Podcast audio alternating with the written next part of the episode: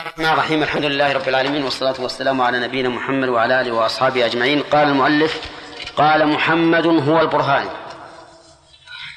وهذا الرجل لم أعرف لم أعثر له على ترجمة. راجعت الإعلام وراجعت الشرح شرح ابن سلوم ما وجدت له ترجمة. ولهذا بس باقي كشف الظنون ليس عندي. يمكن لو ترجعون إلى كشف الظنون لعلكم تجدون له ترجمة حتى توضع. ومع هذا فلسنا فلسنا بضرورة إلى معرفة الترجمة لأن المهم هو العلم العلم الذي في هذه القصيدة. هذه القصيدة فيها علوم أصول علم الفرائض كما سيذكر المؤلف. قال حمدا لربي منزل القرآن. حمدا مصدر لفعل محذوف يعني أحمد حمدا لربي. والفعل هنا محذوف وجوبا. لأن المصدر ناب عنه وإذا ناب المصدر وما ناب الفعل فإنه يحذف. مثل لبيك اللهم لبيك هذا مصدر محذوف العامل وجوبا. مثل سبحانك اللهم سبحان هذا اسم مصدر مفعول مطلق محذوف العامل وجوبا. حمدا لربي منزل القرآن. الرب هو الخالق المالك المدبر. ومنزل القرآن يعني على محمد صلى الله عليه وسلم. تلقاه جبريل من الله ثم نزل به على قلب النبي صلى الله عليه وسلم. الواحد. قال الله تعالى إن إلهكم لواحد. الفرد لم يرد هذا فيما أعلم من أسماء الله. وإنما ورد الواحد والأحد والصمد. القديم كذلك لم يرد من أسماء الله. فليس من أسماء الله الفرد وليس من أسماء الله القديم. وبدلا من الفرد الأحد وبدلا من القديم الأول. نعم القديم الوارث. الوارث ورث من أسماء الله لكن بلفظ الجمع الدال على التعظيم. كما قال تعالى وكنا نحن الوارثين. فهو سبحانه وتعالى وارث. وفي قول المؤلف الوارث براعة استهلال. براعة استهلال. يعني أن المؤلف أبدى براعة في ذكر الوارث هنا لأن هذا الكتاب موضوعه علم المواريث وشارع الأحكام. شارعها أي مبينها وواضعها. فالله تعالى هو الذي وضع الأحكام لعباده وتعبدهم بها وهو الذي بينها لهم. والأحكام جمع حكم والمراد به هنا الحكم الشرعي. وأحكام الله تعالى إما كونية وإما شرعية. طيب وشارع الأحكام والموارث. الموارث يعني المواريث. فلم يرتض الله سبحانه وتعالى لأحد قسمة هذه المواريث بل هو الذي قسمها بنفسه وقال آباؤكم وأبناؤكم لا تدرون أيهم أقرب لكم نفعا فريضة من الله. إن الله كان عليما حكيما. وقال في الآية الثانية تلك حدود الله ومن يطع الله ورسوله يدخله جنات تجري من تحتها الأنهار من تحتها الأنهار خالدين فيها وذلك الفوز العظيم. ومن يعص الله ورسوله ويتعدى حدوده يدخله نارا خالدا فيها وله عذاب مهين. وقال في الآية الثالثة يبين الله لكم أن تضلوا والله بكل شيء عليم. وبهذا يتبين عناية الله سبحانه وتعالى بالفرائض حيث جعلها فريضة منه وجعلها من حدوده وتوعد على اعتدائها وبين أن ما سواها ضلال وأن الله تعالى هو الذي بينها لنا.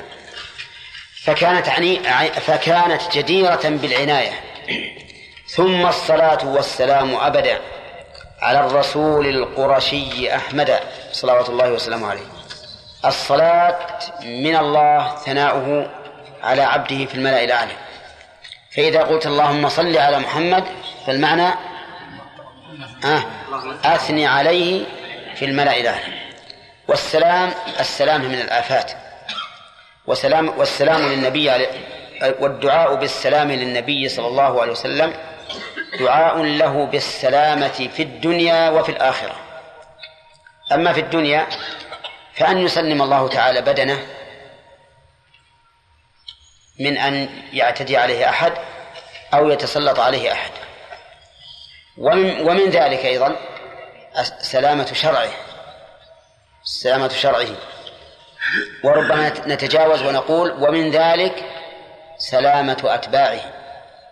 فإن سلامة الأتباع سلامة للمتبوع لأنهم يذبون عن دينه وعن شرعه. وأما في الآخرة فالسلامة من هول يوم القيامة. والرسل عليهم الصلاة والسلام كان دعاؤهم يوم القيامة اللهم سلم اللهم سلم. طيب أبدا للاستغراق في المستقبل. على الرسول القرشي. الرسول ولم يقل النبي. لأن كل رسول نبي. كل لأن كل رسول من البشر. نبي. وإنما قلنا من البشر لأن الرسول من الملائكة ليس بنبي. نعم. قال على الرسول القرشي يعني المنتسب إلى قريش وهو محمد بن عبد الله بن عبد المطلب بن هاشم إلى بن عبد المناف إلى آخره. أحمد هذا أحد أسمائه. وهو الذي ألهم الله عيسى أن يسميه به في قوله ومبشرا برسول يأتي من بعدي اسمه أحمد. وتأمل كيف اختار كيف اختار الرب عز وجل أن يلهم عيسى أحمد. إشارة إلى أن دينه أقوى. إلى أن دينه أقوى من من دين النصارى. لأنه إذا كان أحمد فأحمد اسم تفضيل. فيكون هذا الوصف أو هذا الاسم الدال على التفضيل يكون فيه إشارة إلى أن دينه أقوم وأفضل وأحسن من الأديان الأخرى. ولم يقل مبشرا برسول يأتي من بعد اسمه محمد. لأن محمد لا تدل على الأفضلية كما يدل إيش؟ كما يدل على أحمد عليه أحمد. وأما محمد فجاءت في هذه الأمة ليبين الله عز وجل للعباد أنه صلوات الله وسلامه عليه محمود لأنه لا يحمد لا يحمده إلا أمته فهو محمد أي يحمد يحمده أتباعه حمدا يرون أنه مستحق له. ولا شك أن النبي صلى الله عليه وسلم جامع بين الوصفين فهو محمد يحمده الناس ويحمده الأولون والآخرون يوم القيامة كما قال تعالى عسى أن يبعثك ربك مقاما محمودا. وهو في ذكر عيسى له أحمد لأن دينه أفضل الأديان كما أن كما أن اسمه كذلك أحمد دال على المبالغة والأفضلية. بل دال على الأفضلية. قال وآله وصحبه الأعيان. آل وصحب. آله أتباعه على دينه. من أقاربه وغيرهم أصحابه الذين اجتمعوا به مؤمنين به وماتوا على ذلك. وعطفها على الآن من باب عطف. إيش؟ الخاص على العام. نعم. قال الأعيان. الأعيان جمع عين والعين في قومه هو الرجل الشريف. ولا شك أن أعيان هذه الأمة هم الصحابة رضي الله عنهم. لقول النبي صلى الله عليه وسلم خير الناس قرني ثم الذين يلونهم ثم الذين يلونهم. ولدلالة العقل على أنهم أفضل الأمة. لأن الله لم يكن ليختار لنبيه محمد صلى الله عليه وسلم إلا من؟ إلا خيرة الخلق. إلا خيرة الخلق.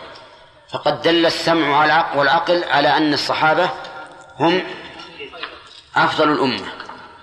ومن سب الصحابة رضي الله عنهم فإنه لم يسب الصحابة فقط بل سب الصحابة وسب الرسول صلى الله عليه وسلم وسب الشريعة وقدح فيها.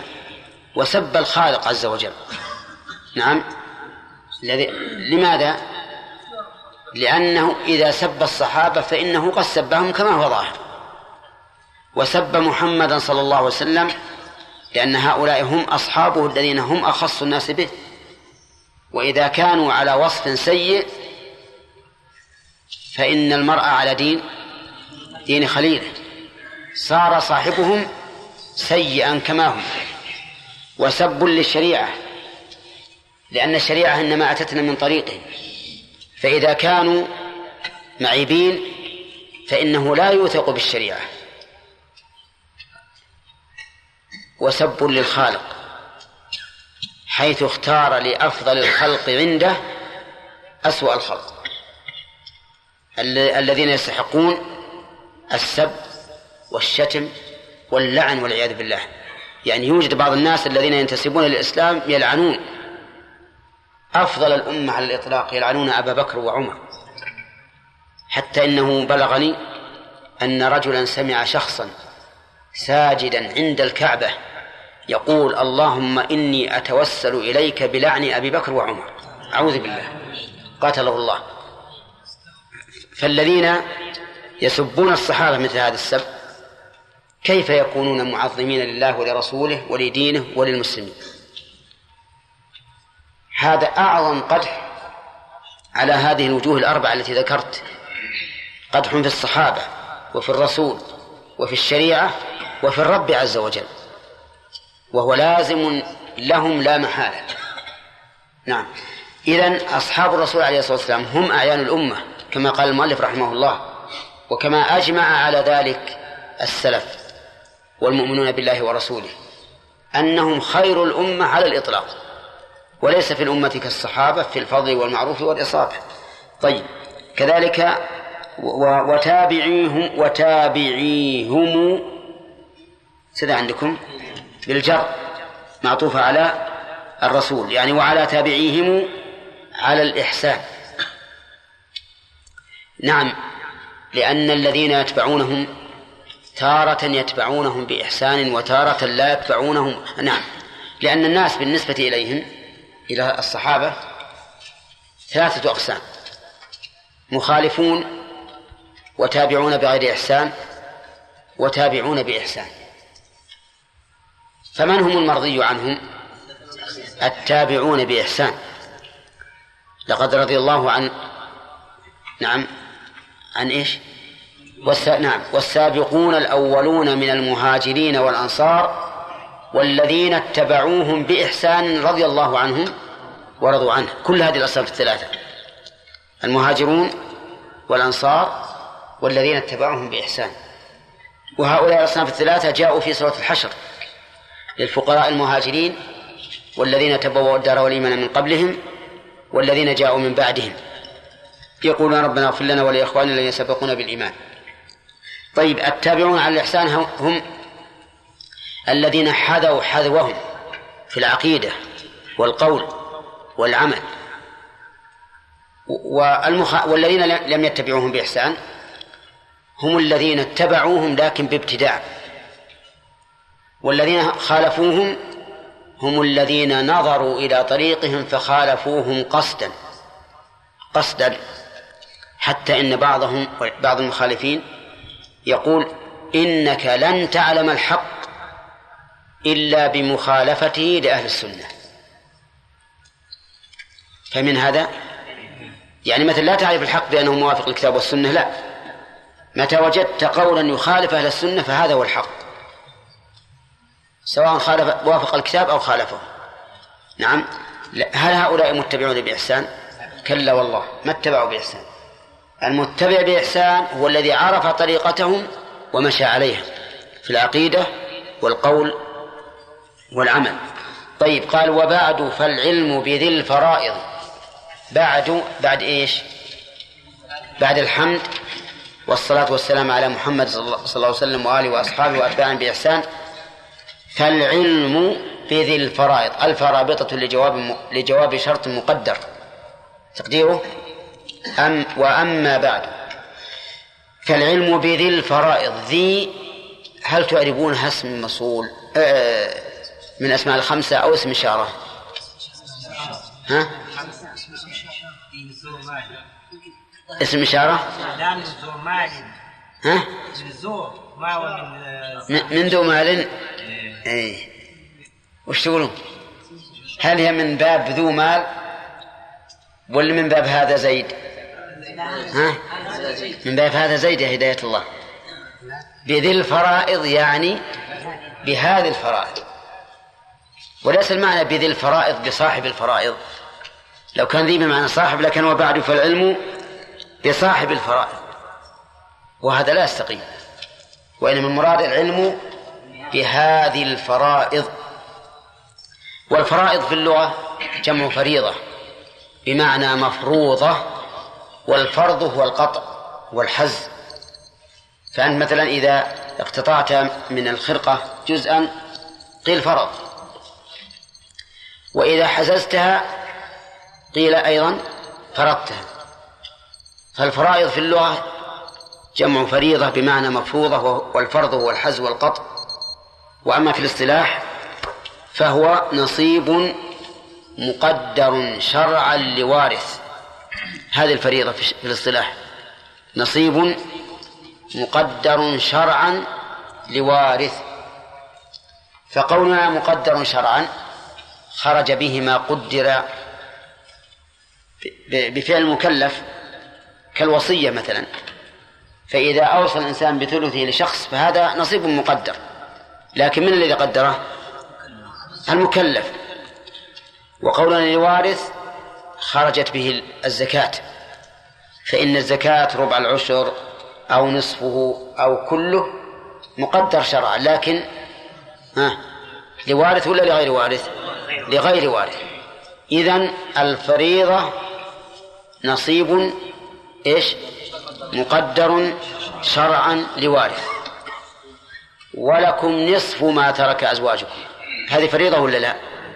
ها؟ طيب. ولأبويه لكل واحد منهم السدس مما ترك. فريضة لأنه نصيب مقدر شرعا لوارث.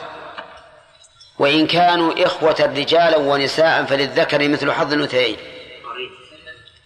لا هذا غير فريضة. لأنه مو مقدر. قال للذكر مثل حظ الأنثيين. كذا يوصيكم الله في أولادكم للذكر مثل حظ الأنثيين. ما قدر. ما قدر لهم النصف الربع الثمن ما قدر. طيب من من من أفضل العلم بلا معارض. صحيح. العلم بالفرائض من أفضل العلوم. لأنها لأن فيها علما بشريعة الله وحفظا لشريعة الله وإيصالا إلى وإيصالا للحقوق إلى مستحقيها. ففيها ثلاث فوائد. العلم بالشريعة والثاني إيش؟ حفظ الشريعة والثالث إيصال الحقوق إلى مستحقيها ولهذا كانت من أفضل العلوم. الوضوء فيه علم بشريعة الله وحفظ لشريعة الله لكن ما فيه إيصال حقوق. لكن هذه فيها إيصال الحقوق إلى مستحقيها. ولهذا كانت من أفضل العلم بلا معارض. إذ هو نصف العلم فيما ورد في خبر عن النبي مسندا. إذ هذه للتعليل.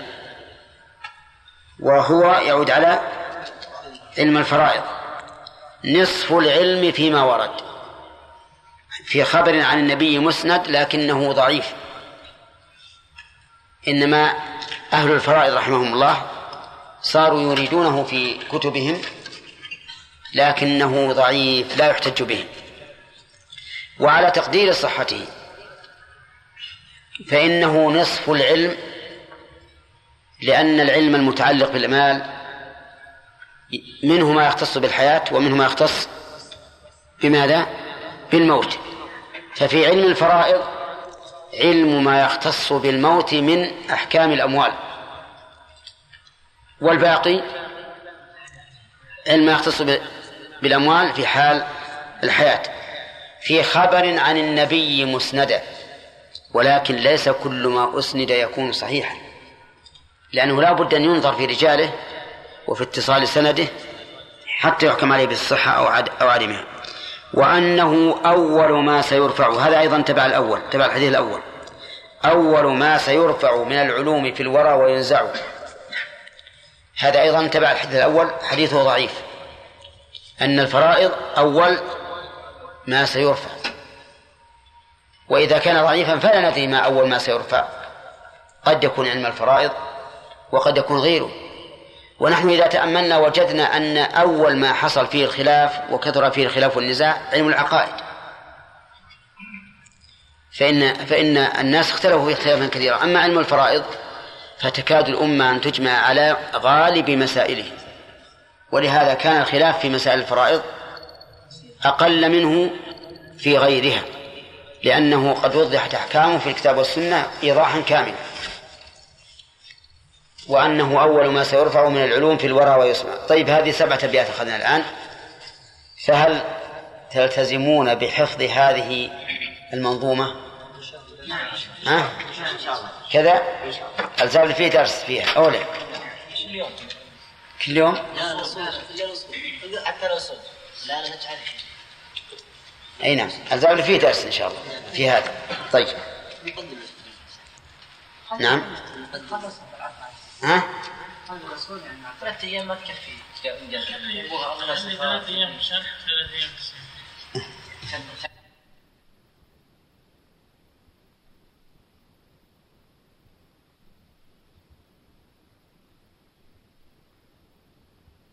رحمه الله تعالى.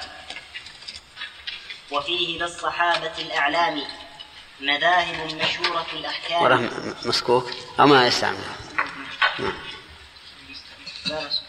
نعم.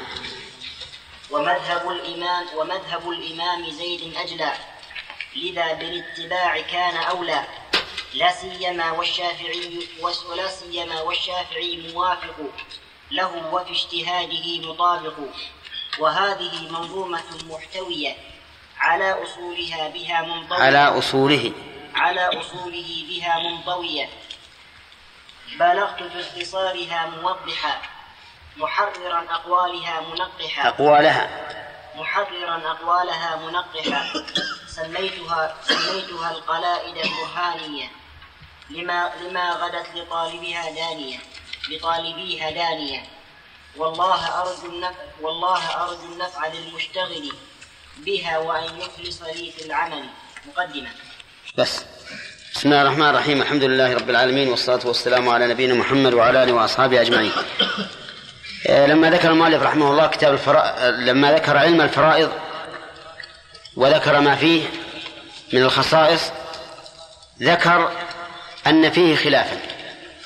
فقال وفيه للصحابة الأعلام مذاهب مشهورة الأحكام. فيه أي في علم الفرائض للصحابة يعني صحابة صحابة النبي صلى الله عليه وسلم. وسبق لنا أن الصحابي أن الصحابي من اجتمع بالنبي صلى الله عليه وسلم مؤمنا به ومات على ذلك. الأعلام جمع علم وهو في الأصل الجبل وسمي الجبل علما لأنه يهتدى به لأنه يهتدى به. والعالم علم لأنه يهتدى به والصحابة أعلام لأنهم يهتدى بهم. ولهذا كان الصحيح عند الإمام أحمد رحمه الله أن قول الصحابي حجة ما لم يخالف نصا أو يخالف غيره. فإن خالف نصا عمل بالنص وإن خالفه غيره طلب الترجيح في عبد الله نعم. فيه مذاهب عندي منونة مع أنها ممنوعة من الصرف لماذا؟ نعم صيغة منتهى الجموع لكنها صرفت للضرورة كما قال ابن مالك رحمه الله ولإضطرار أو تناسب صرف ذو المنع والمصروف قد لا ينصرف طيب مشهورة الأحكام وظاهر كلام المؤلف رحمه الله أن الخلاف بين الصحابة في هذا الباب كثير وليس كذلك. فإن الخلاف في علم الفرائض بين الأمة عموما قليل بالنسبة إلى غيره.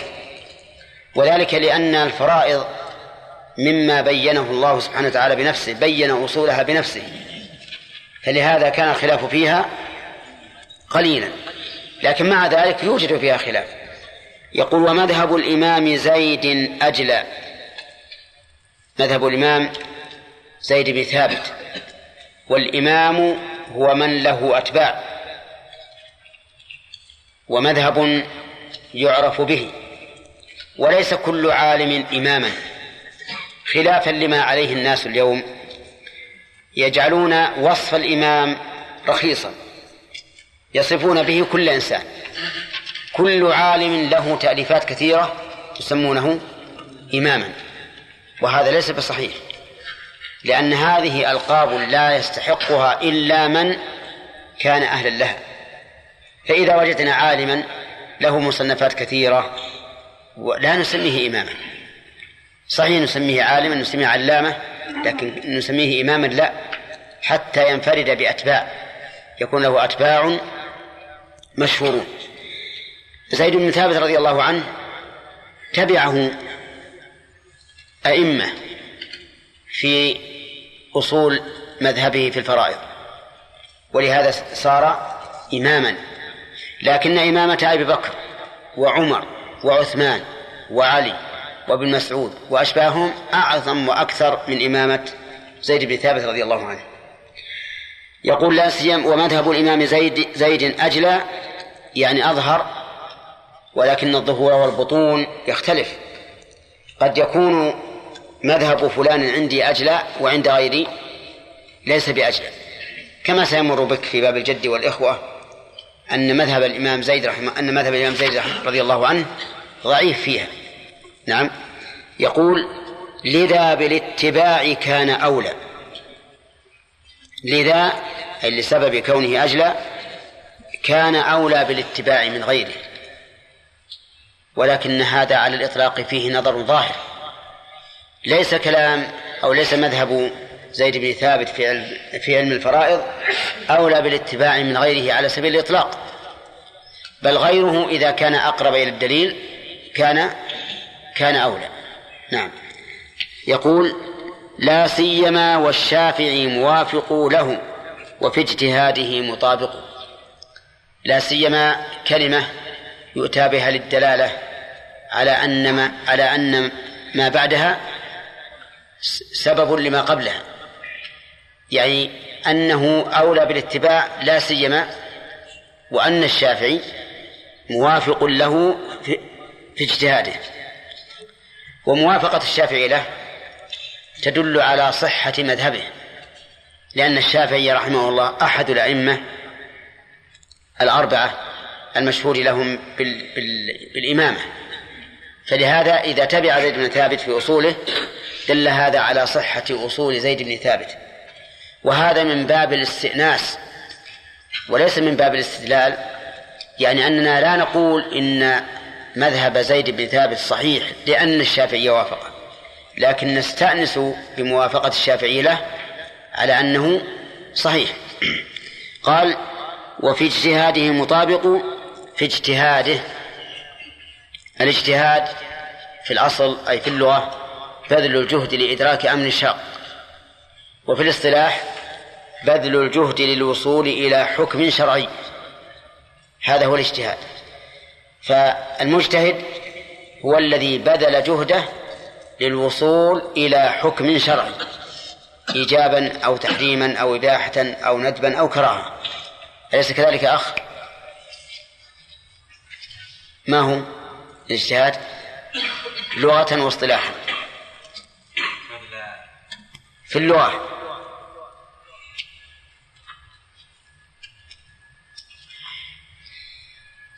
آه.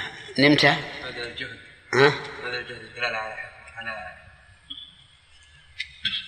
نعم بذل الجهد لأمر الشرع نعم في شرعا آه، بذل الجهد للوصول إلى حكم شرعي طيب أحسنت يقول رحمه الله وهذه منظومة محتوية على أصوله وهذه المشار إليه هذه المنظومة. وهل الإشارة إلى أمر مقدر أو إلى أمر محرر؟ إن كانت المقدمة بعد تصنيف الكتاب فالإشارة إلى شيء محرر. وإن كانت الإشارة وإن كانت المقدمة قبل تأليف الكتاب فهو إلى شيء مقدر قدره في ذهنه. وأيا كان فهو يشير إلى هذه إلى هذا النظم الذي بين أيدينا. قال محتوية يعني جامعة على أصوله. يعني تحتوي على أصول علم الفرائض. ثم قال بها منطوية. أي أن أصول الفرائض منطوية بهذه المنظومة أي مجتمعة فيها. قال بالغت في اختصارها موضحة. بالغت يعني أنني حرصت غاية الحرص على اختصارها. وصدق رحمه الله. فإنني لا أعلم منظومة أخصر من هذه المنظومة التي في علم الفرائض في أصوله. وانظروا إلى عددها في الآخر. اثني عشر مع مئة. مئة واثني عشر.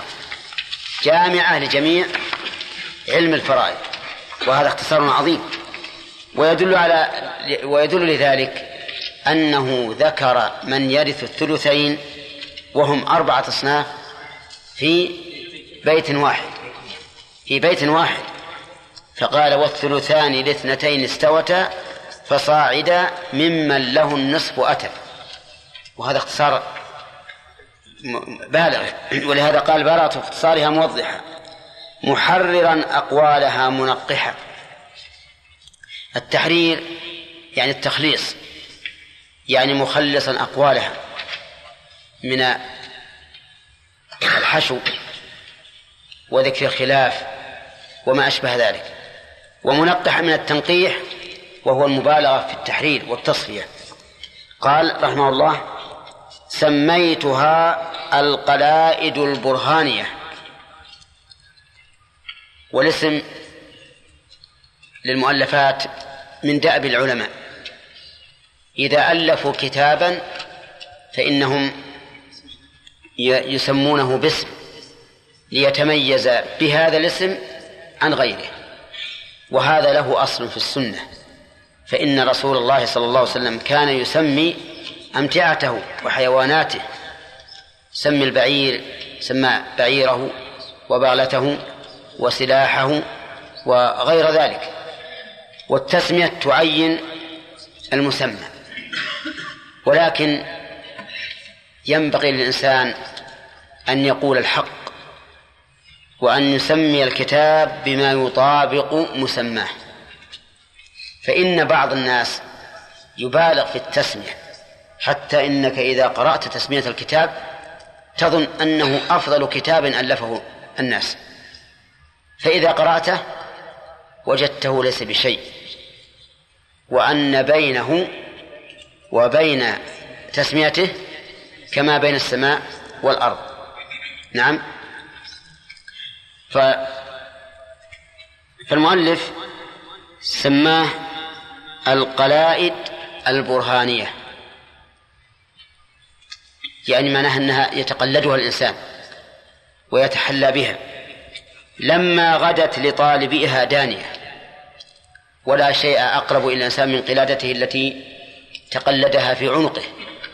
وهذه البرهانية دانية لطالبيها قريبة لوضوحها كما سيأتي إن شاء الله تعالى.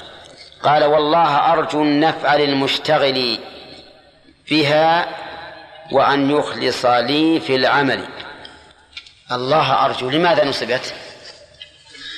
على أنها مفعول مقدم للدلالة على الحصر والتبرك بذكر اسم الله سبحانه وتعالى أولا. أرجو الله أرجو النفع للمشتغل بها.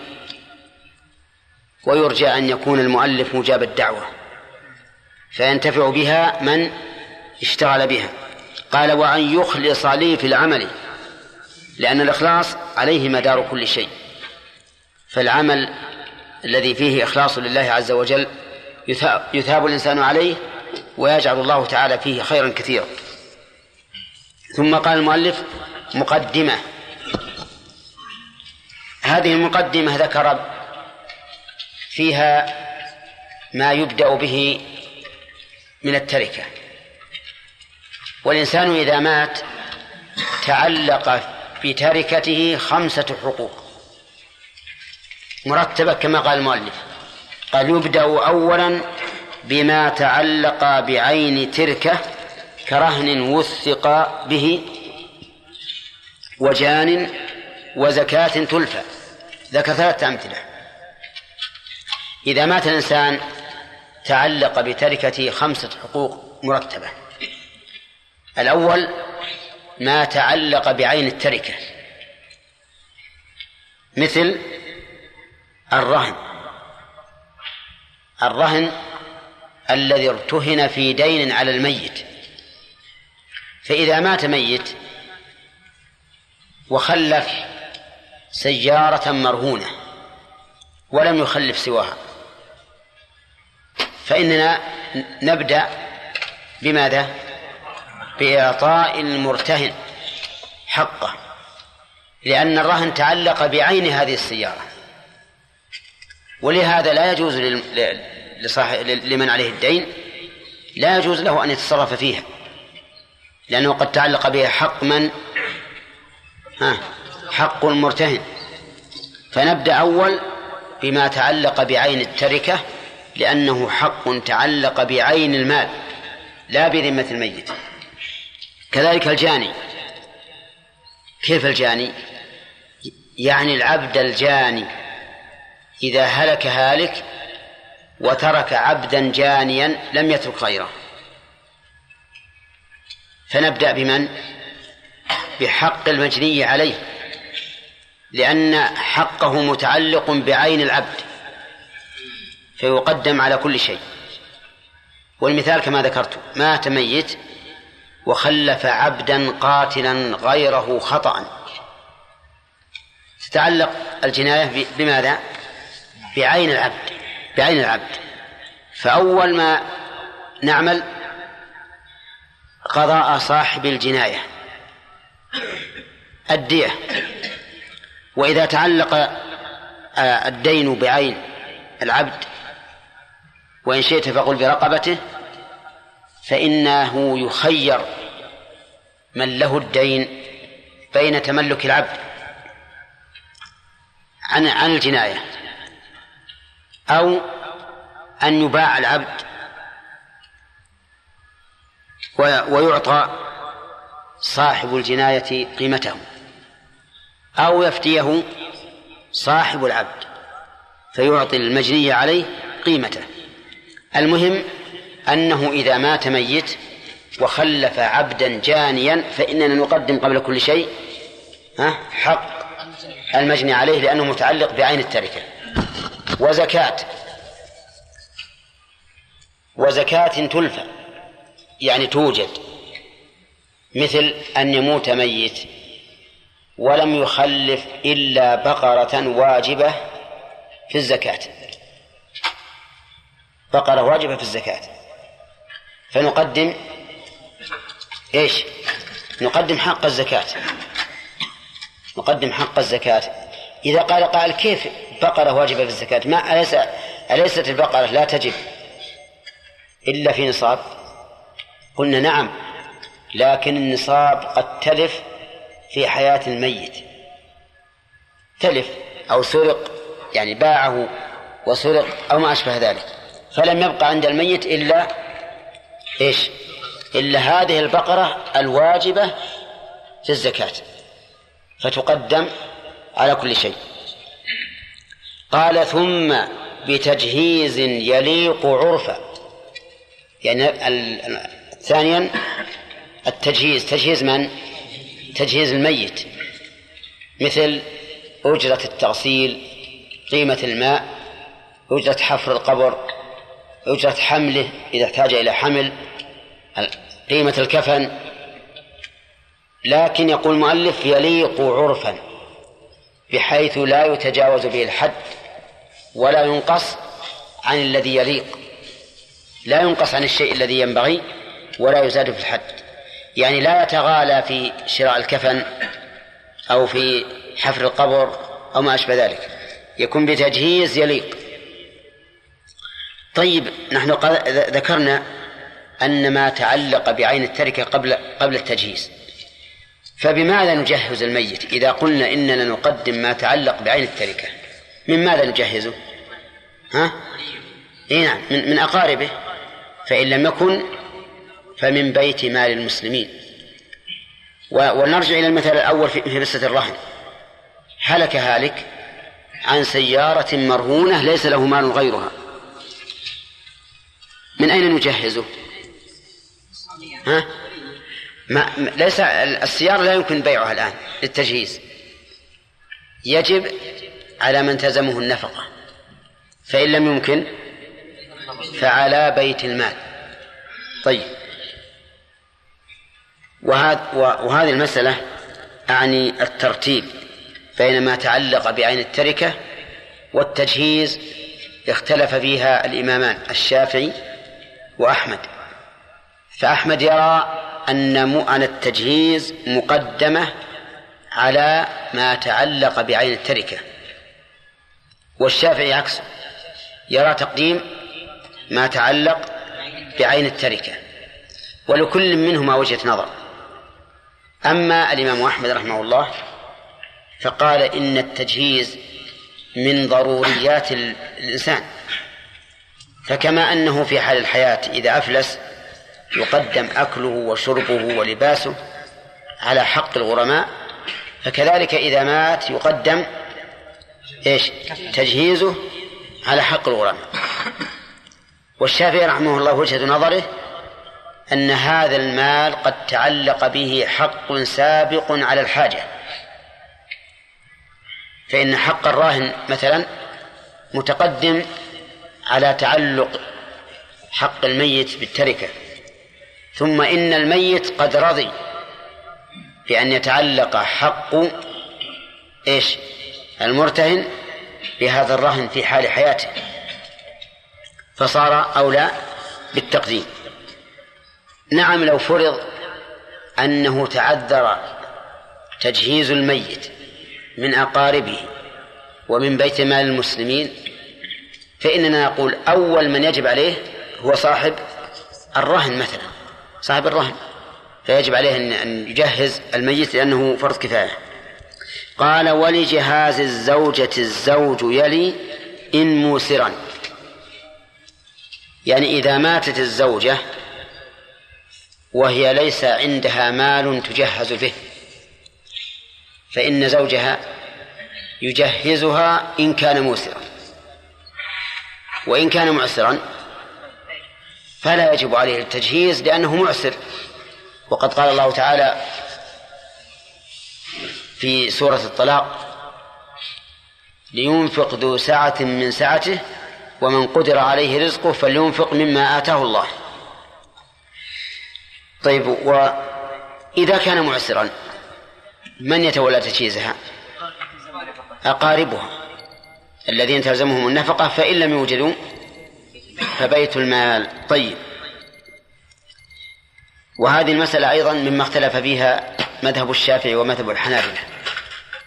فالحنابلة قالوا لا يلزم الزوج تكفين زوجته. لأن نفقة الزوج على الزوجة في مقابل الاستمتاع.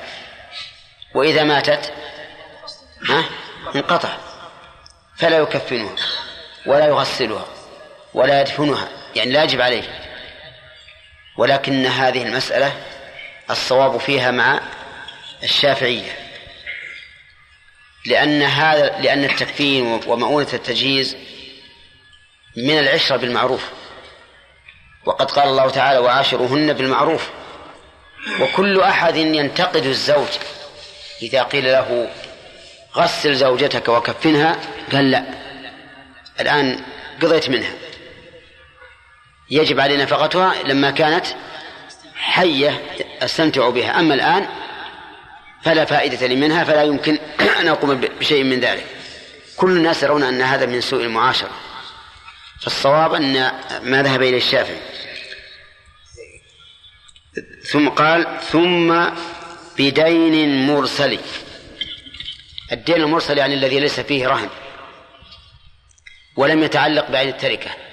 فالدين المرسل إذن كل دين يتعلق بذمة المدين لا بعين التركة ويأتي في المرتبة الثالثة. مثاله هلك هالك وخلف مئة ريال.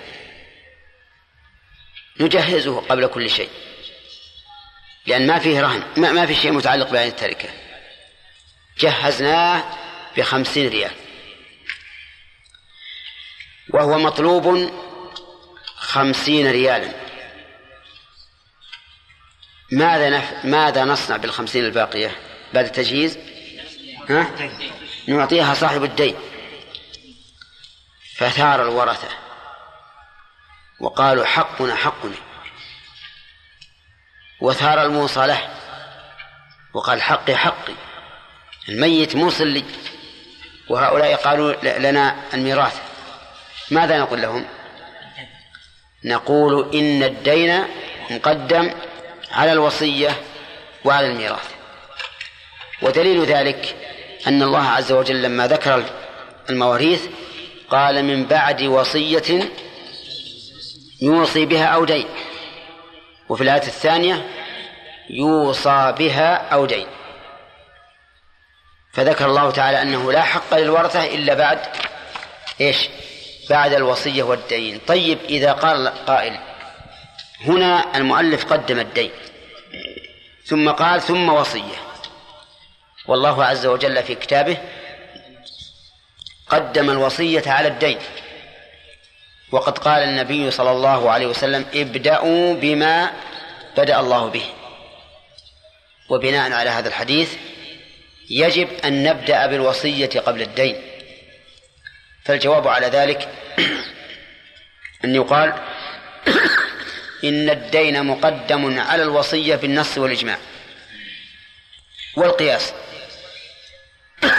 أما النص فحديث علي رضي الله عنه قال قضى النبي صلى الله عليه وسلم بالدين قبل الوصية.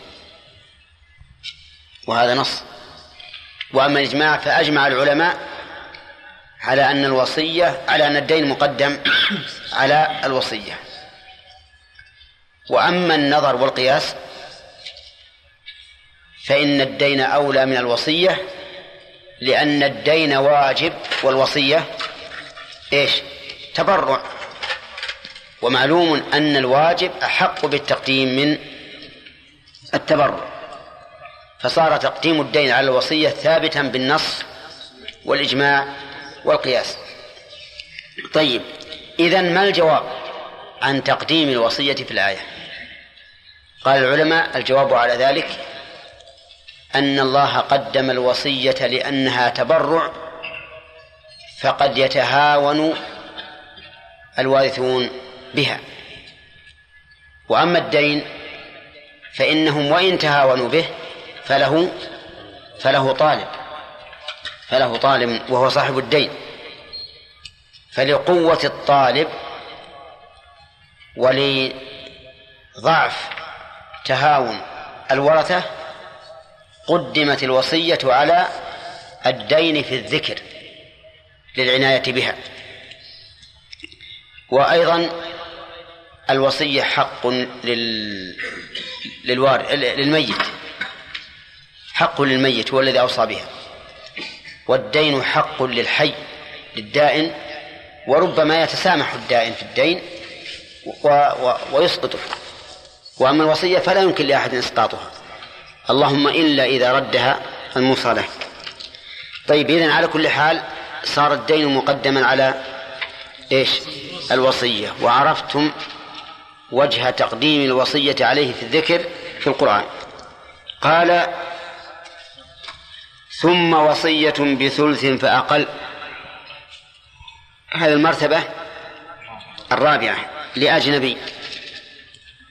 اشترط المؤلف أن تكون الوصية بالثلث فأقل وأن تكون لأجنبي وهو من ليس بوارث.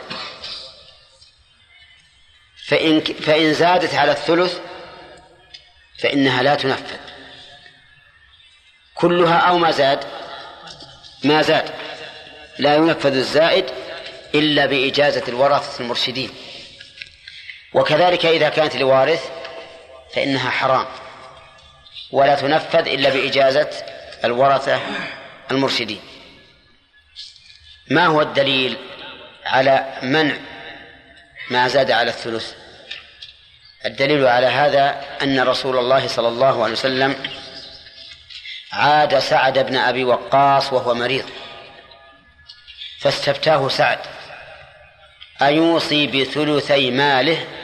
قال النبي صلى الله عليه وسلم لا. قال فالشطر؟ قال لا. قال فالثلث؟ قال الثلث والثلث كثير. إنك أن تذر ورثتك أغنياء خير من أن تذرهم عالة. يتكففون الناس. طيب. إذن يستفاد من الحديث أنه لا تجوز الزيادة على الثلث في الوصية. طيب لأجنبي ما هو الدليل على أنها لا أنا أنه لا بد أن تكون لأجنبي وأنها لا تصلح للوارث؟ الدليل أن الله سبحانه وتعالى لما قسم الفرائض قال تلك حدود الله ومن يطع الله ورسوله يدخله جنات تجري من تحتها الأنهار الأنهار خالدين فيها وذلك الفوز العظيم. ومن يعص الله ورسوله ويتعدى حدوده يدخله نارا خالدا فيها وله عذاب مهين. والوصية للوارث تعد لحدود الله. لأنك مثلا إذا أوصيت لابنتك بالثلث وهلكت عن زوجة وبنت وعم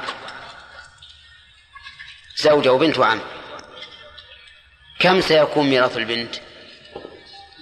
ها؟ الثلث أولا وصية. ثم نصف الباقي الثلث. يكون لها ثلثان وهي لا تستحق إلا النصف. وهذا لا شك أن فيه تعديا لحدود الله عز وجل. طيب. قال ولإرث ما فضل. الباقي للإرث وهذا هو الحق الخامس.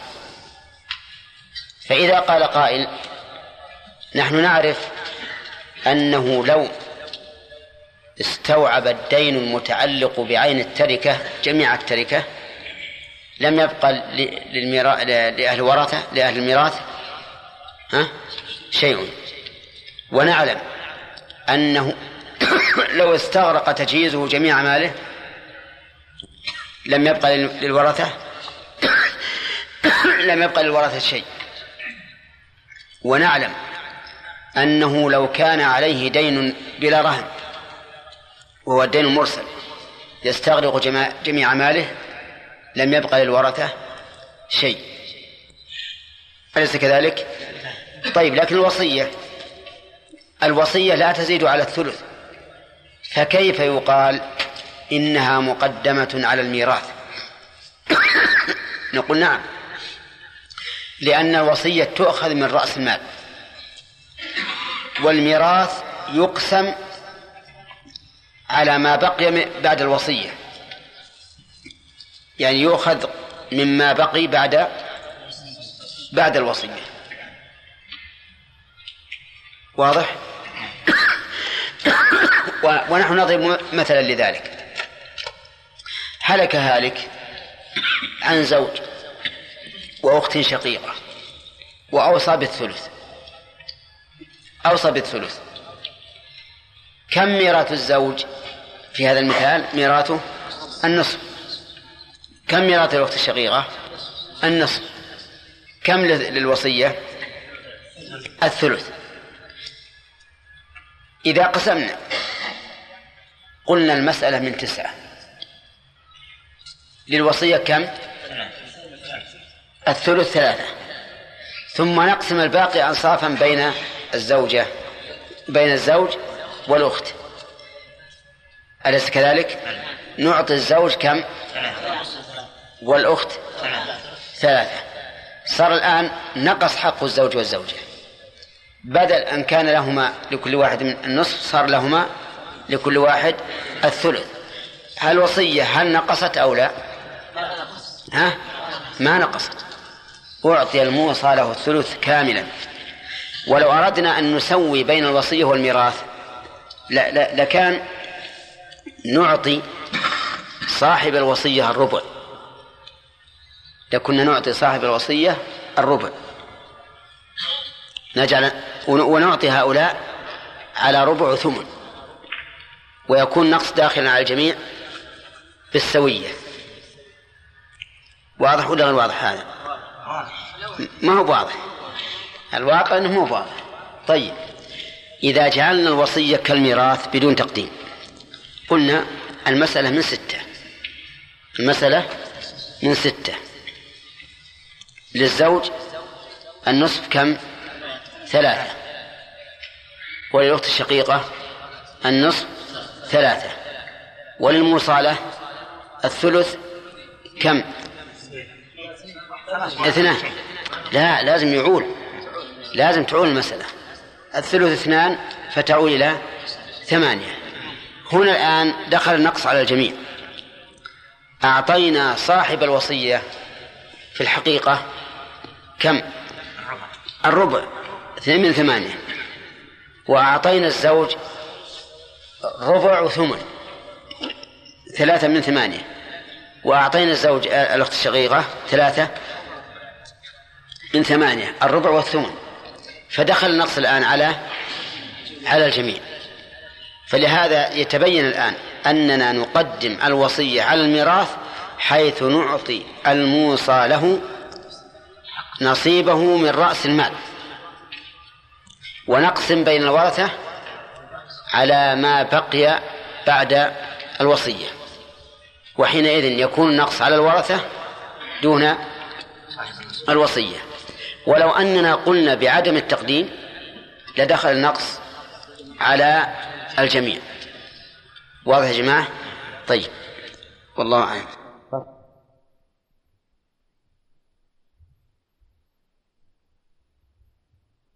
أما الخطبة فأعفونا من المناقشة فيها لأنها ليست من صميم الموضوع وكل واحد إن شاء الله يعرف ما حصل. إذا مات الإنسان يتعلق بتركته إيش؟ من يعرف نعم. الأول ما تعلق بعين التركة نعم. الثاني التجهيز.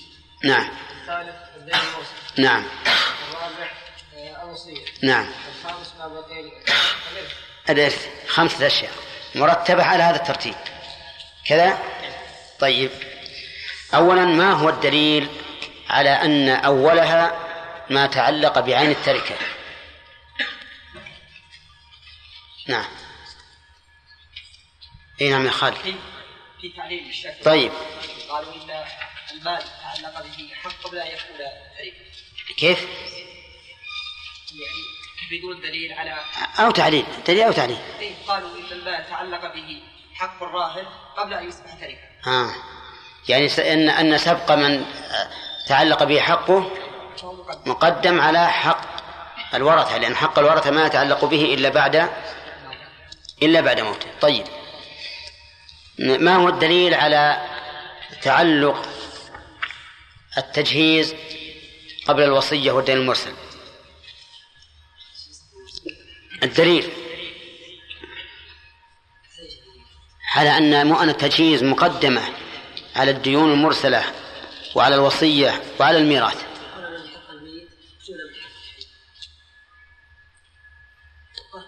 ما في دليل؟ ما أدري ذكرناه لكم ولا لا. ها؟ طيب. في دليل؟ نعم. نعم. إي نعم. هذا هو الدليل وأظن ذكرته لكم. ما ذكرناه؟ طيب. هذا الدليل. قال النبي صلى الله عليه وسلم كفنوه في ثوبيه ولم يستفصل فيقول هل عليه دين أو ليس عليه دين؟ فيكون هذا دليل على أن مؤن التجهيز سابقة. وقد استدل الإمام أحمد رحمه الله بهذا على أن ما مؤن التجهيز مقدمة على على الحقوق المتعلقة بعين التركة. قال لاحتمال أن تكون هذا هذين الثوبان مرهونين وإن كان هذا الاحتمال بعيدا. طيب بعد ذلك بعد ذلك الدين الأخ ما الدليل على أن الدين مقدم على الوصية وعلى الإرث؟ النص النص ولا الاجماع طيب. النص حديث علي بن أبي طالب. تراها نعم.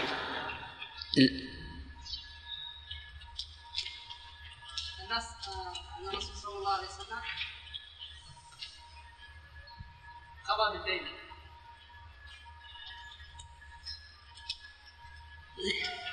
مش في هذا.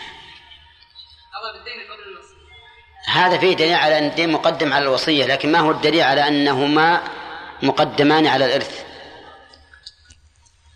الله عز وجل آه، من بعد وصية يوصون بها نعم.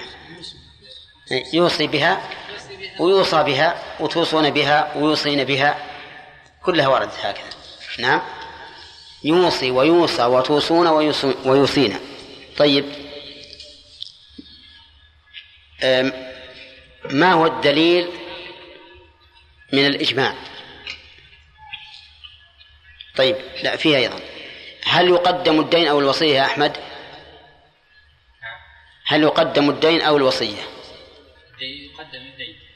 يقدم الدين ما هو الدليل؟ دليل أن الرسول صلى الله عليه وسلم قضى بالدين. حنا ذكرنا ثلاثة أدلة بارك الله فيك. الدليل اول شيء النص. نعم. أن الرسول صلى الله عليه وسلم قضى بالدين قبل الوصية. أحسنت. والثاني أن أهل العلم أجمعوا على أن الوصية تقدم على أنا على أن الدين يقدم على الوصية. صح. ومن النظر أن الدين يعني حق متعلق بمال الميت قبل أن يوصي. يعني وجب قبل الوصية. لأن الوصية ما تجب إلا بالموت. لا. محمد. ان الدين حق واجب. واجب. الوصيه تبرع. تبرع. والواجب مقدم على التبرع. طيب. نفس الشيء هذا. يعني مو بالوصية ما تجب إلا بعد الموت. والدين قبل الموت. لا قد تجب الوصية من قبل يوصي بها من قبل. وإن كان من شرط من شرط استحقاقها الموت. لكن ربما يوصي من قبل. طيب على كل حال إذن تبين لنا من, من, من الكتاب والسنة أن الدين والوصية مقدمان على الإرث. طيب. إذا قال قائل كيف تقولون بأن الوصية مقدمة على الميراث مع أنه لا يجوز الزيادة على الثلث في الوصية؟ وحينئذ لا بد أن يدلي الورثة مع الوصية. فما وجه التقديم؟ السؤال كيف نقول بأن الوصية مقدمة على الإرث مع أنه لا يزاد فيها على الثلث ولو زادت على الثلث فللورثة أن يبطلوها فيرد حق الورثة والوصية والوصية معا فأين التقديم؟ سؤال مفهوم؟ يعني إحنا ذكرنا في مؤن التجهيز والديون واضح انها تقدم. يعني لو لم يبقى إلا من لو لم يكن عنده من التركة إلا مقدار الدين لسقط نصيب الورثة. لكن الوصية لا يمكن أن يسقط نصيب الورثة. فكيف يصح أن نقول إن الوصية مقدمة على الميراث؟ ترى فيها مناقشة. ها؟ فيها مناقشة. يلا يا ياسر قال اسمع ان ان الوصيه مقدمه لأن لأن اسم حق حق الم- المور يعني الورثة لا يقبل قولهم إلا فيما زاد على الثلث. اما أما الثلث ودونه لا يقبل قولهم حتى لو نازعوا تنفذ الوصية. حقهم فوق الثلث إذا زاد فلهم أن يثبتوه ولم يثبتوه أما الثلث فاقل شيء سلام. أصبر. نعم. تؤخذ مع وصية. نعم. والوصية. لأن الوصية تنفذ من رأس المال. والميراث مما بقي بعد الوصية. واضح. الوصية تؤخذ من رأس المال. فمثلا إذا أوصى بالثلث فله ثلث من رأس المال. وأما المواريث فإنها تؤخذ مما مما تقب مما تبقى بعد الوصية. فيكون للزوج النصف الباء النصف أو فيكون للزوج نصف الباقي بعد الوصية. نصف الباقي بعد الوصية. واضح يا جماعة؟ طيب. من يمثل لي بمثال يتبين به ذلك؟ ما شاء الله. واحد اثنين ثلاثة. أربعة خمسة ستة سبعة ثمانية. مثال الإنسان خلف تسعة ريال. نعم. يأخذ يأخذ شو اسمه؟ الثلث. بينها قبل وأوصى إنسان أو- إنسان أوصى بالثلث. أوصى بالثلث لإنسان أي وخلف. وخلف تسع ريالات لا خلف من الورثة. وخلف من الورثة زوجة وبنت. لا. زوجة وأخت. ولا هي بزوجة وأخت. زوج. زوج وأخت. كذا؟ طيب. ينفذ و و وتركته وتركته تسع ريالات تسعة ريالات. يأخذ من تسع ريالات الثلث كم؟ الثلث كم هي؟ ريالات ثلاث ريال. كامل ولا ناقص؟ ثلاث ريالات كاملة. كاملة إذن الثلث كامل الآن. الثلث يأخذ كامل طيب. يتبقى ست ريالات إيه. فيأخذ الزوج النصف ثلاث ريالات ويأخذ وتأخذ الأخت النصف ثلاث ريالات آه. يعني نقول ميراث الزوج نصف ما بقي. ما هو بنصف المال كله؟ لأننا لو أعطيناه نصف المال كله كم يأخذ؟ أربعة ونص. أربعة ونص. ولا يمكن أن يأخذ أربعة ونص لأنه ما عندنا شيء. لو أخذ أربعة ونص باقي للزوجة باقي الأخت واحد ونصف واحد ونصف ولا لا؟ طيب. إذن نقول في هذا المثال للزوج نصف الباقي. نصف الباقي ثلاثة.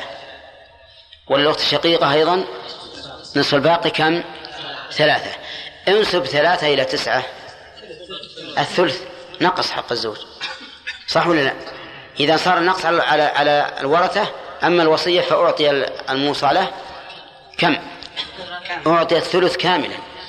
ولهذا قلنا إن الوصية مقدمة. على فرض أن تكون الوصية غير مقدمة. على فرض أن تكون الوصية غير مقدمة. نقسم المسألة من أصل ستة. نقسم المسألة من أصل ستة. ونقول للزوج النصف ثلاثة. وللأخت الشقيقة النصف ثلاثة. والموصى له الث- الثلث اثنان. الثلث اثنان. تعول إلى ثمانية. حينئذ نقص نقص صار النقص على على الجميع. على الجميع. صار الموصي بدل ما ياخذ ثلث أخذ الآن من كم؟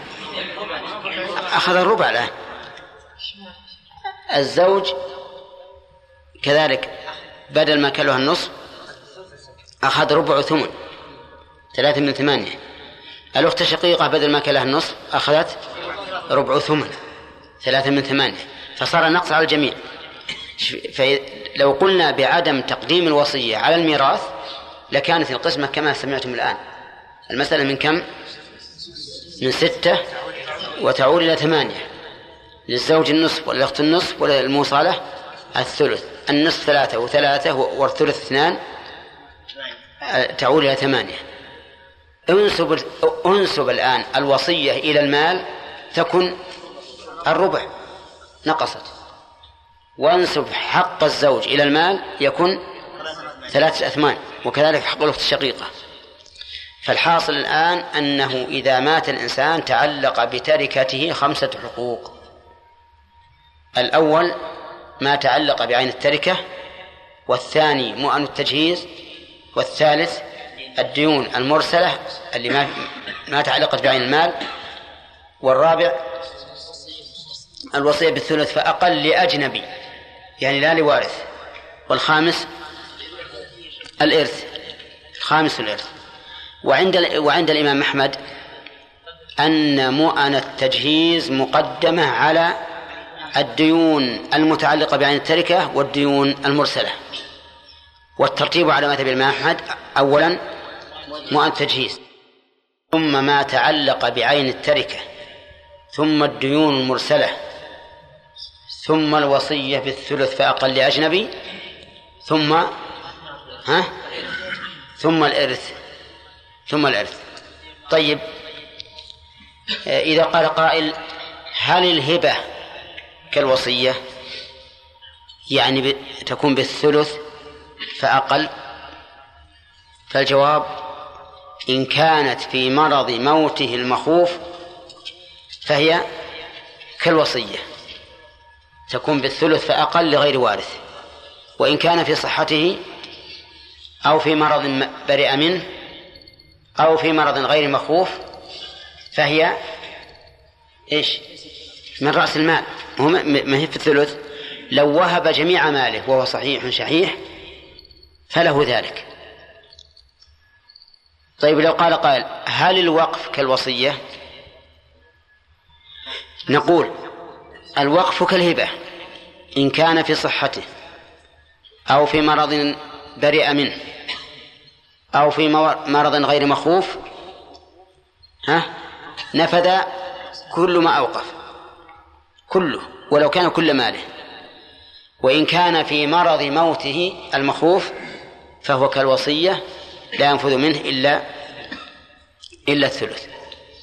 الخلاصة إن شاء الله الآن حفظنا أربعة أبيات وعرفنا بها الحقوق المتعلقة بعين آه لا المتعلقة بالتركة بعد موت المورث. طيب إذا ما إذا هلك هالك وخلف مئة ريال وكان عليه دين مقداره مئة ريال هل ورث شيء؟ ها؟ ليش؟ لأن الدين مقدم على الميراث ما أعطينا صاحب الدين مئة ما بقي شيء. طيب هل للموصى له شيء؟ ها؟ رجل أوصى بثلث ماله ثم مات فوجدنا عنده مئة ريال وعليه مئة ريال. ماذا نعطي ماذا نصنع بالمئة؟ نعطيها صاحب الدين.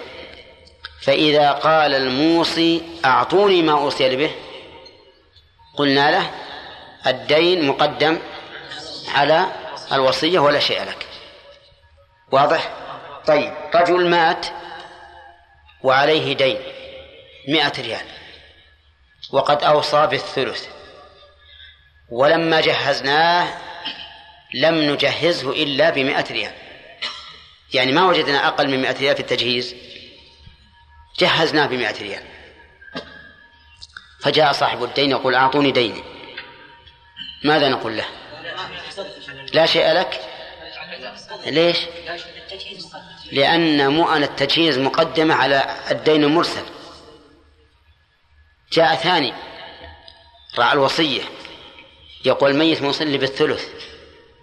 وش نقول له؟ نقول ما ما عندنا ثلث الآن. صرفنا ماله في تجهيز في تجهيز. فجاءنا الورثة. يقولون مال مورثنا. مال مورثنا. فاجتمع عندنا ثلاثة. داء لسانه طويل. وموصل له لسانه أطول. وورثة عشرة لكل واحد لسان فألسنتهم أكثر. نعم. المجموع اثنا عشر لسان. فماذا نقول لهؤلاء؟ ها؟ نقول لكم كل ليس لكم شيء كلكم. يا جماعة رجل خلف مئة ريال وين راحت؟ قلنا والله شرينا غسلنا حضرنا الماء بفلوس والغاسل بفلوس والكفن بفلوس والحنوط بفلوس والقبر بفلوس نعم؟ وحمله إلى القبر بفلوس ودفنه بفلوس.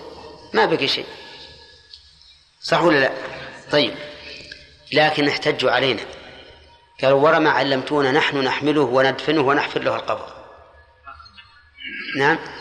نقول انتهى الأمر. لو جئتم قبل ذلك وقلتم نتبرع قلنا جزاكم الله خيرا. أما الآن فقد ثبتت الحقوق لأصحابها واستلموها ولا شيء لكم. واضح الآن؟ والحمد لله رب العالمين. أسباب الإرث هي الأوصاف التي علق الشرع الإرث بوجودها. إذا وجدت وجد الإرث وإذا عدمت عدم الإرث. والإرث هو انتقال المال من الميت الموروث أو المورث إلى الحي الوارث. هذا الإرث. انتقال المال من الميت المورث إلى المي إلى الحي الوارث. طيب. يقول المؤلف وهي ثلاثة. يعني أسباب الإرث ثلاثة نكاح ونسب ثم ولاء. بدأ المؤلف بالنكاح لأنه يرث به أو يورث به من الجانبين. لأنه يورث به من الجانبين. فالزوجة ترث من زوجها والزوج يرث من زوجته وثنى بالنسب لأنه يورث به من الجانبين أحيانا ومن جانب واحد أحيانا وأحيانا لا يورث به وثنى بالولاء أو ثلث بالولاء لتأخر رتبته فإنه لا يورث به إلا إذا فقد النسب ولا يورث به إلا من جانب واحد. فلهذا أخره وقال ثم ولاء. ثم ولاء. فالآن هذا الكلام على ترتيبها في كلام المؤلف. بدأ بالزوجية. لماذا؟ لأنه يرث بها من الجانبين. بالنسب ثنى به لأنه يورث به من الجانبين وأحيانا من جانب واحد وأحيانا لا يورث به. ثم الولاء لتأخر رتبته لأنه لا إرث به مع وجود النسب ولأنه ها؟ من جانب واحد. طيب. فما هو النكاح الذي يثبت به الإرث؟ نقول هو عقد الزوجية الصحيح. عقد الزوجية الصحيح. هذا الذي يحصل به الإرث. سواء حصل جماع أم لم يحصل؟ حصلت خلوة أم لم تحصل. فإذا عقد شخص على امرأة ومات علي عنها في الحال فإنها ترثه. أو ماتت هي في الحال فإنه يرثها. بمجرد العقد. ودليل ذلك قوله تعالى ولكم نصف ما ترك أزواجكم. نصف ما ترك أزواجكم. الربع مما تركتم. فبين الله في هذه الآية أن الزوج يرث من زوجته وهي ترث من من زوجها. طيب وقلنا العقد الصحيح عقد الزوجية الصحيح. احترازا من العقد الفاسد والعقد الباطل. العقد الباطل هو الذي أجمع العلماء على فساده. والعقد الفاسد هو الذي اختلفوا في فساده. مثال الأول لو تزوج الإنسان أخته من الرضاع وهو لا يدري وبعد أن مات عنها ثبت أنها أخته من الرضاع. فإنها لا ترثه. لماذا؟ لأن العقد باطل بإجماع المسلمين. ومثال الفاسد رجل تزوج امرأة بلا ولي. فهذا النكاح فاسد لاختلاف العلماء فيه فمنهم من صححه إذا كانت عاقلة بالغة ومنهم من قال لا يصح والصحيح أنه لا يصح فهذا رجل عقد على امرأة بلا ولي ومات عنها أو ماتت عنه فهل يثبت الإرث؟ ها؟ لا يثبت لماذا؟ لأن العقد فاسد ليس بصحيح طيب تزوج رجل امرأة في بلد بعيد وتم العقد. ثم مات. فهل ترثه؟ إيه تزوجها بعقد صحيح لكن هي في بلد وهو في بلد. ومات قبل أن يراها. ترثه؟ صح.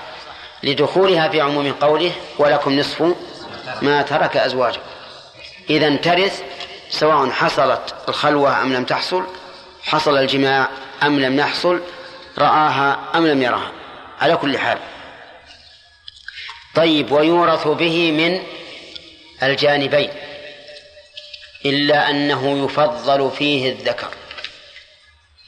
فهو فله نصف ما تركت امرأته إن لم يكن لها ولد والربع إن كان لها ولد وله ولها منه الربع إن لم يكن له ولد والثمن إن كان له ولد.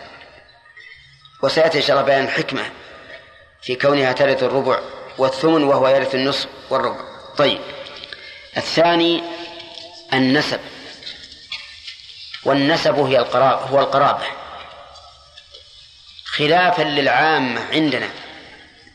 الذين يرون أن النسب إيش؟ قرابة الزوجة. الصهر. هذا خطأ. بل النسب هو القرابة. والصهر غير القرابة بل هو قسيم للقرابة. قال الله تعالى وهو الذي خلق من الماء بشرا فجعله نسبا وصهرا. فقسم إذن النسب هو القرابة. فما هي القرابة؟ هل هي قرابة الدار أو قرابة الصحبة؟ لا. القرابة هي الاتصال بين إنسانين بولادة. الاتصال بين إنسانين بولادة أي بسبب الولادة قريبة كانت أم بعيدة. انتبهوا. القرابة ما هي؟ الاتصال بين الإنسانين بولادة أي بسببها قريبة كانت أو بعيدة. فالصلة بين الولد وابنه قريبة لأن الابن فرعه والأب أصله وبين الأخ وأخيه قريبة بعيدة بالنسبة للبنوة بعيدة. بالنسبة للعمومة قريبة. لأن الأخ فرع الأب. الأخ فرع الأب. كذا؟ طيب ويتصل معه بالأصل بالأب. هذه القرابة تنقسم إلى ثلاثة أقسام. القرابة تنقسم إلى ثلاثة أقسام أصول وفروع وحواشي. فمن تفرع منك فهو من الفروع ومن تفرعت منه فهم الأصول ومن تفرعوا من أصولك فهم الحواشي. تمام الآن؟ طيب القرابة تنقسم إلى كم؟ ثلاثة أقسام أصول وفروع وحواشي فالأصول من ت... فالأصول من تفرعت منهم.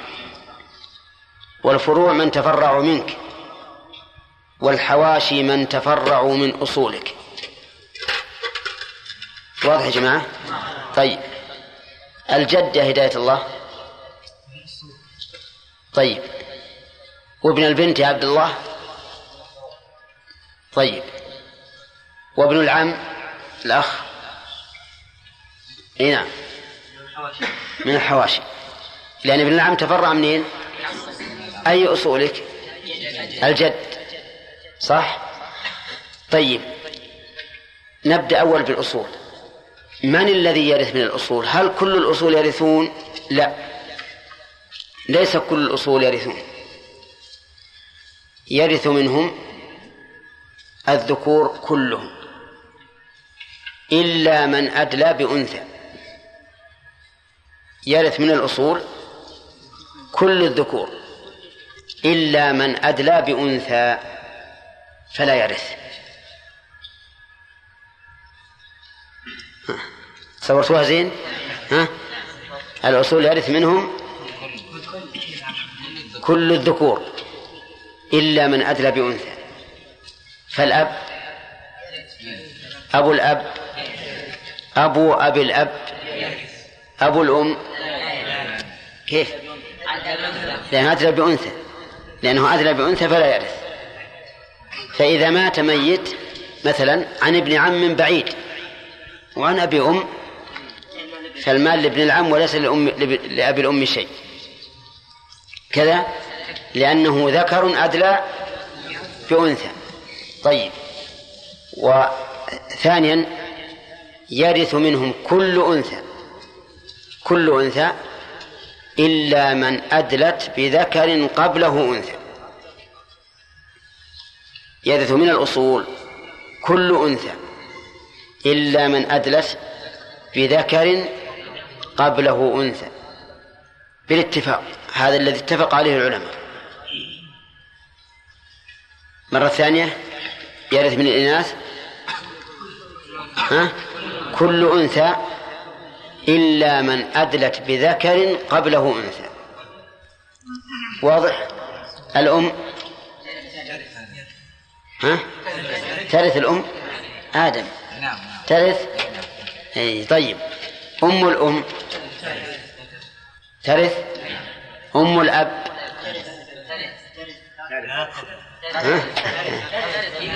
أم الأب ترث أبو الأم المهم إن ام أم الأب ترث. كذا ولا لا؟ أم الجد. أم الجد من قبل الأب. أم جد الأب. طيب وهكذا. طيب أم ابي الأم. شوف انتبهوا. أم ابي الأم. ليش؟ لأنها أدلت بذكر قبله أنثى. أم أبي الأم ما ترث لأنها أدلت بذكر قبله أنثى. لكن بعض أهل العلم رحمهم الله قالوا إن من أدلت بالجد لا ترث. وقال آخرون إن من أدلت بأب أعلى من الجد فإنها لا ترث. يعني عندهم الذي يرث أم الأم وإن علت وأم الأب وإن علت بمحض الإناث. أما أم أبي, أبي الأب فلا ترث. وهذا مذهب مالك وأما مذهب الحنابلة فقالوا ترث أم الأم وإن علت بمحض الإناث وأم الأب وإن علت بمحض الإناث وأم الجد أبي الأب وإن علت بمحض الإناث. وأما أم أبي الجد فإنها لا ترث ولو بمحض الإناث. ولكن مذهب الشافعي في هذا أصح من مذهب الحنابلة. يقول إن أم أبي الجد ترث ما دامت بمحض الإناث. والخلاصة الآن انتبهوا. المتفق عليه في الأصول. من يرث من الأصول بالاتفاق. أولا كل ذكر كمل. لم يدري بأنثى. كل ذكر لم يدري بأنثى. وإن شئت فقل ليس بينه وبين الميت أنثى. ثانيا كل أنثى ليس بينها وبين الميت ذكر قبله أنثى. وإن شئت فقل كل أنثى لم تدري بذكر قبله أنثى. واضح؟ هذا متفق عليه. بقينا من أدلت بأب أعلى من الجد. فالمشهور من مذهب الحنابلة أنها لا ترث وكذلك المالكية. من أدلت بالجد فالمشهور من مذهب المالكية لا ترث وعند وعند الحنابلة ترث طيب من أدلت بأب, بأب أعلى من الجد كأم أبي الجد. قلنا لا ترث على مذهب الحنابلة ومذهب المالكية بالأولى. مذهب الشافعي وأظنه أيضا مذهب أبي حنيفة أنها ترث. أنها ترث. لأنها مدلية بوارث. وكل من أدلى بوارث فهو وارث. كل من أدلى بوارث فهو وارث. وهذا القول هو الراجح. فصار الذين يرثون من الأصول صنفان. يلا نصر. أو صار الذين يرثون من الأصول صنفين. ها؟ قلت إن الذي يرثون أو إن الذين يرثون من الأصول صنفان.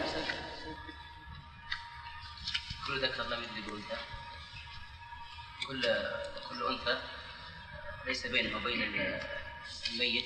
ذكر كل كل قبل ذكر قبل أنثى. أعد. كل أنثى ليس بينه وبين الميت. ذكر قبل أنثى. صح. واضح؟ طيب. مثال الأول. نص. إي نعم. المثال الأول. إي نعم. ذكر